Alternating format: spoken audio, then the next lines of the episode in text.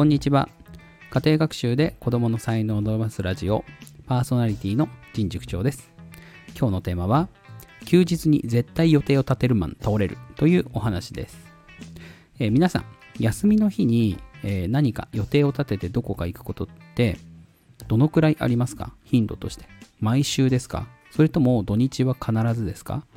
それとも土日とも何も予定のない日があったりしますか？私は結構まちまちなんですが、えー土日必ずどこかで、えー行く場所が決まっていてで外食をするっていうのも結構もう決まってますかね。であんまりこれねぎっちぎちに予定詰めすぎたら楽しいものも楽しくないって思いませんか？私は楽しくないです正直。あんまり予定詰めすぎると。過去にですね旅行の時なんですけど、えー午前中にえっ、と、ドラえもんの、あの、藤子 F 不二雄ミュージアムに行って、で、お昼、まあちょっと有名なとこで、ご飯食べて、で、また結構な距離移動して、えーズーラシアに行って、そっからキャンプ場に帰って晩ご飯作るっていうのをやったことあるんですけど、これね、キッツキツですよね。まあ、ズーラシアに入った時点でもうかなり日も傾いてきていて、冬だったので、もう入った時点でもう端まで行けませんよみたいな係員の方に言われて、で、最後大急ぎで戻ってくるみたいな。で、しかも、まあ、帰りも帰りで、えーいい時間に当たってしまったので道路も混むし、で、キャンプ場に着いたらもう暗くなっていて、そっから晩ご飯の準備かなりしんどいみたいな。せっかくキャンプに来て楽しい時間を過ごすはずだったのになんかやたら疲れたなみたいな。こんな経験皆さんもありませんか？ぎっちぎちに予定詰めた時ってなんか辛くないですか？でショッピングモールとかってある意味ではいいんですよ。すごい余裕があってなんか日々日常からちょっとだけ進んだみたいな感じになるので。だから、まあ、ショッピングモール行ってブラブラして、まあ、子供が少しね、遊ぶ場所あってみたいな。案外いいですよね。イオンとか、本当に助かる。で、動物園とか水族館とか、これは要注意です。つい1日がっつり予定組んだりしません？動物園とか水族館。私これね、半日って決めてるんですよ。動物園、水族館は。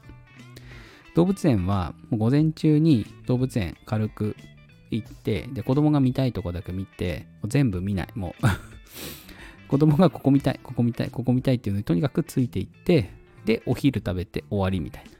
まあ、お昼も動物園で食べないで外で食べちゃったりしますかね、場合によっては。だからもう2時間ぐらい動物園いるの。まあ、子供もそんなに長いこと持たないのもありますけどね。ずっとゾウさん見てたり、ずっとキリンさん見てたりしますけどね。それこそ。まあ、それでもいいかなと思うんです。水族館も同じです。水族館も、なんかあの、結構同じ水槽の前にずっといたり、行ったり来たりしてたりするんですよね。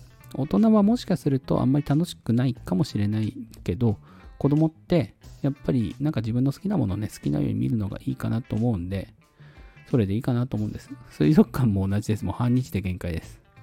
で、午後、ちょろっとショッピングモール寄って帰ってくるとか、またショッピングモールですね。で、案外、これが贅沢かなって思うのが、土日に何の予定も入れないっていう。